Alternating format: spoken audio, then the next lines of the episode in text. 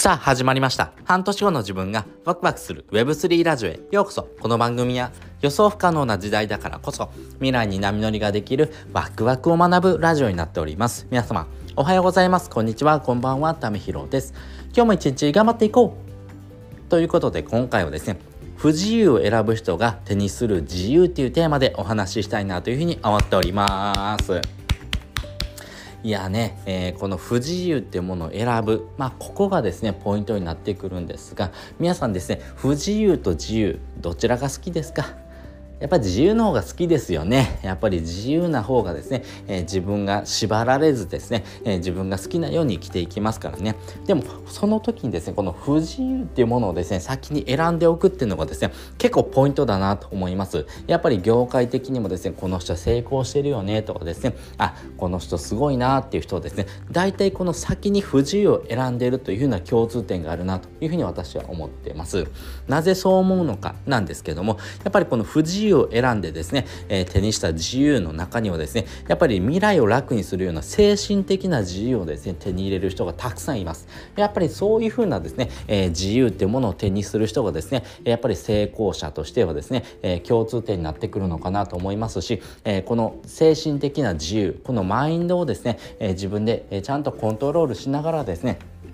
自分の人生をですね、楽しむ、そういう風なですね人だからこそですね、この不自由っていうものを先にですね受け入れるというところがですねめちゃくちゃ大事になってくるなということがですねちょっと分かってきましたんでね、そのポイントについてですねお話ししていきます。まず1つ目ですね、ポイント2つあってですね、たった5分のですね、できることを先延ばしにしないというところと、無料でできることをサボらないというところからですね始めてみるのがいいのかなと思っています。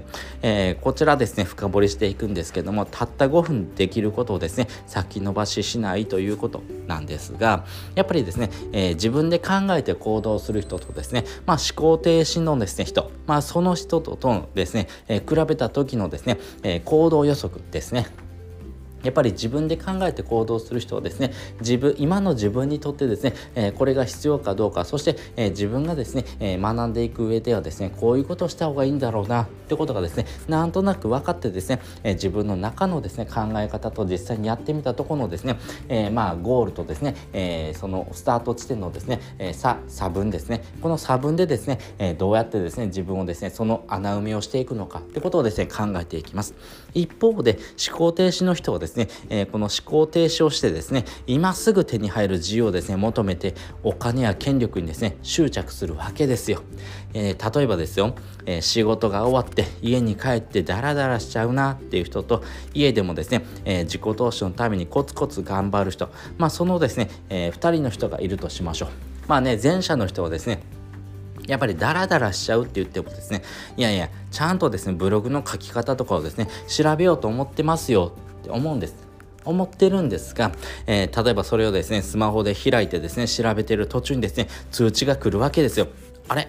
YouTube、TikTok、 あれこんな通知来たんだっていう風にちょっとですね、ボタンを触れてみるわけですよ。そして、その YouTube とか TikTok 見てたらあれ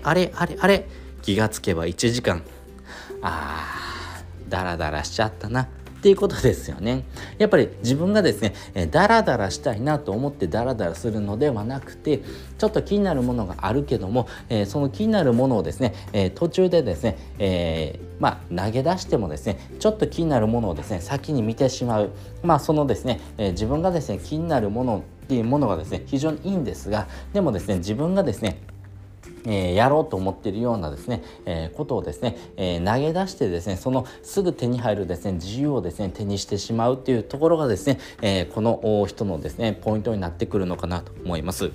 一方でですね、やっぱり自分のですね、時間とかですね自分のですね自己投資のですね、考え方、そういったものを持ってですね、家でもコツコツとですね学びをですね続けている人っていうのはですね、やっぱり自分がですね、そういうふうな怠けてしまうっていうところをですね分かって上で行動しています。人間って怠ける生き物なんでね、それが普通なん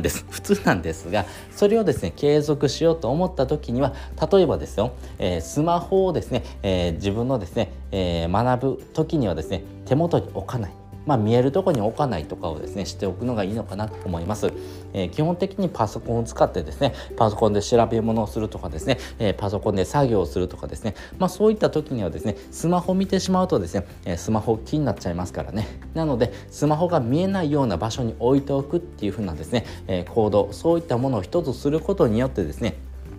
自分の時間のですね使い方がですね大きく変わってくると思いますんでね、そういったですね、楽をすることをですね選んでしまうっていうですね人はですね今すぐ手に入るですね自由をですね選ぶんですが、でもですねそんなことをですね続けているとですね1年後の不自由がどんどん増えていくんです。そういったことがありますんでね、やっぱりですね、たった5分でもいいのでね、できることを先延ばしにしない、やっぱりここがですね大事になってくるんだろうなと思います。そしてですね無料でできることをですねサボらない、これもですね結構大事になってくるポイントかなと思います。例えばですね、私自身ですね、読書体験がですねすごい好きなんですね。なぜ好きなのか、やっぱりですね、この作家さんがですね書いてくれるですね、内容っていうのをですねその著者の人がですね、5年10年かけてですね学んできたものをですねギュッと濃縮してですね、この一冊にですねまとめてくれるわけですよ。なのでその人のですね5年10年っていうですね、時間のですね、内容、その濃さがですね、変わってくるわけで、そこにはですね、その人なりのですね、失敗談成功談っていうところとですね、こうやったらですね、失敗するけどこうやったら成功するよっていうような答えなんかをですね、載せてるところもあります。なので、自分自身のですね考え方の中でですね、今の自分にはないようなものをですね、アップデートしていく、それをですね取り入れていくっていう時にはですね本から学んでいくっていうのも一つありなのかなと思います。そんな中ですね、私自身ですね本を読むのは好きなんですが、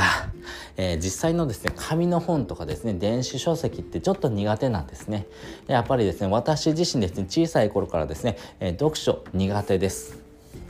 本好きなのに読書苦手なんですか？そうなんです。本をですね読むっていう体験をですね、自分のですね、その本を読む時間とですね、場所、そして、そのですね自分が集中できるですね範囲の中でですね読み進める必要があるというふうに思っています。なので、常にですね、読めるような環境じゃないとですね、続かないですし、自分の中の集中力がですね続く範囲でですね、自分がですね、そのコツコツとですね続けていく必要がある、そのですね集中力もですね持たないわけですよ。なので読書がですね楽しいなって思ったのはですねつい最近です。なので今まではですね、紙の本とかですね、電子書籍っていうものはですねなかなか自分の中でもですねしっくりきてなかったんですね。でもですね私自身のですね読書体験を変えてくれたのはですね Amazon Audible というものです。私自身ですねこの Amazon Audible に出会ってなかったらですね多分本を好きになってるっていうふうなことはなかったんだろうなというふうに思います。なぜならですね、これ耳で聞く読書体験です。つまりですね、耳学です。この耳で聞くっていうですね、学習体験をですね、続けることによってですね、自分自身の頭のですね、理解度もですね、結構上がってきたなと思います。実際ですね、そういうふうな研究があるわけですよね。耳での学習の方がですね、その読み書きのですね、学習よりもですね学習量がですねぐんと上がっていきますよっていうですね、世界的な研究なんかもありますんでね、この耳の学習っていうのはですね結構大事になってくるわけですよね。そしてですね、この耳の学習によってですね、自分自身の学びがですねめちゃくちゃ幅が広がったなというふうに思います。例えばですよ、これからの時代がですね、お金に変わるようなですね資産がですね、次々に出てきます。でも一番大事な資産は何かっていうとですねお金ではなくてですね信用だと思います。これ信用ってものはですねお金では買えないですからね。そういうふうなですね信用をですね、貯めていくときにですねこの考え方はめちゃくちゃ大事になるよってものがですね、信用 2.0 って本ですね、これ堀江貴文さんの本なんですけども、これめちゃくちゃいい本でしたね。自分自身の学びがですね、ぐっと凝縮されてますし、この信用っていうものについてですね、2.0 っていうふうなアップデートされてますからね、なるほどそういうふうな視点があるんだねってこともですね分かってきたんですね。なのでこれ無料でですね本を読めちゃう、そういう風な読書体験ができるので、この無料でできることはですねサボらないってことがですね非常に大事だなというふうに私自身も思ってます。やっぱり本を買うとかですね、そういった体験ってですね、お金いるじゃないですか。本を一冊買おうと思ってもですね、1000円とかですね、1500円いりますよね。でもこの本を読むとかですね、本を聞くっていう体験をですね、無料でできますからね。この無料でできること、たった5分とかでもですね、隙間時間でもですね、読める。この無料でできることをですね、サボらないっていうことをですね、コツコツと継続していく。まあそのですね、不自由っていうものを選んでいくとですね、なるほど、自分の中のですね、アップデートにもつながってですね、将来的にですねこの自由を手にするチャンスっていうのが広がっていくと思いますんでね、そういった意味合いでですね、この信用 2.0 っていう本はですね、私自身おすすめですし、やっぱり今年入ってですねこの本が一番ですねヒットしたなと思いますんでね、無料体験でですね読めますからね、12万冊からですね、読み放題ですからね、ぜひですね、1ヶ月無料体験できますから、まだ、この Amazon Audible やってないなって人はですね Amazon のリンクポチッと押してですね30秒でですね、私がですね、そのリンクからですね、その Amazon Audible ってものをですね選んでですね登録できますからね。なので無料体験できるというところをですね、使ってですね、お金がかからないうちにですねこの読書体験しちゃいましょうというところです。ということで今回はですね不自由を選ぶ人がですね、手にする自由というテーマでお話をさせていただきました。そして本日の合わせて聞きたいです。本日の合わせて聞きたいをですね、次の10年のトレンドですね、この自由を求めるですね、ものがですね変化してますよっていうですね回のですねリンクを載せております。